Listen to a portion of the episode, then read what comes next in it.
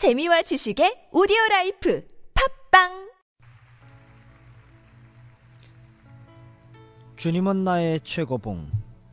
영적인 일관성의 비결. 갈라디아서 6장 14절 말씀.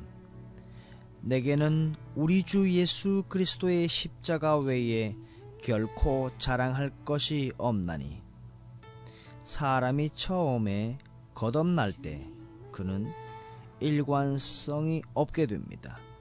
상황과 관련 없는 감정이 나타나고 외부적인 것들과 무관한 면들이 많이 나타납니다. 사도 바울에게는 그 밑바닥에 강하고 견고한 일관성이 있었습니다. 그는 하나님께 뿌리를 내리고 하나님을 기반으로 삼았기 때문에 그의 외부적인 삶에 많은 변화가 있었을지라도 그 변화는 바울에게 아무 영향을 끼치지 못했습니다. 우리는 대부분 외적인 일관성에 더 많은 관심을 가지고 있기 때문에 영적인 일관성을 유지하지 못합니다. 바울은 깊은 지하에서 살았습니다. 외부적인 것만을 보며 비방하고 떠벌리는 비방자들은 높은 곳에 살았지요. 이 두 계층은 서로 만나지 않게 됩니다. 바울의 일관성은 저기 깊은 근본적인 것에 있었습니다. 그의 일관성의 가장 큰 기반은 세상을 구속하신 하나님의 고통, 곧 예수 그리스도의 십자가였습니다. 당신이 믿는 바를 당신 자신에게 전부 다시 말해 보십시오. 그 후 그 믿는 바를 가능한 많이 제거하고 오직 그리스도의 십자가의 기반으로 돌아가십시오. 십자가는 세상의 역사에서 볼 때 가장 사소한 사건입니다. 그러나 성경의 관점에서 보면 이 세상의 모든 제국들보다 더 중요한 것이 십자가입니다.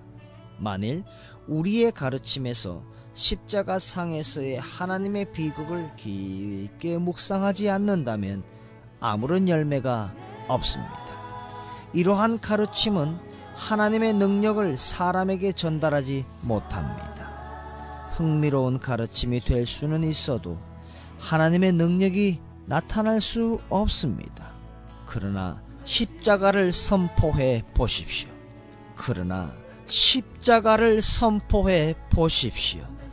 십자가를 선포해 보십시오. 하나님의 능력이 흐르기 시작할 것입니다. 십자가를 선포하면 하나님의 능력이 흐르기 시작합니다.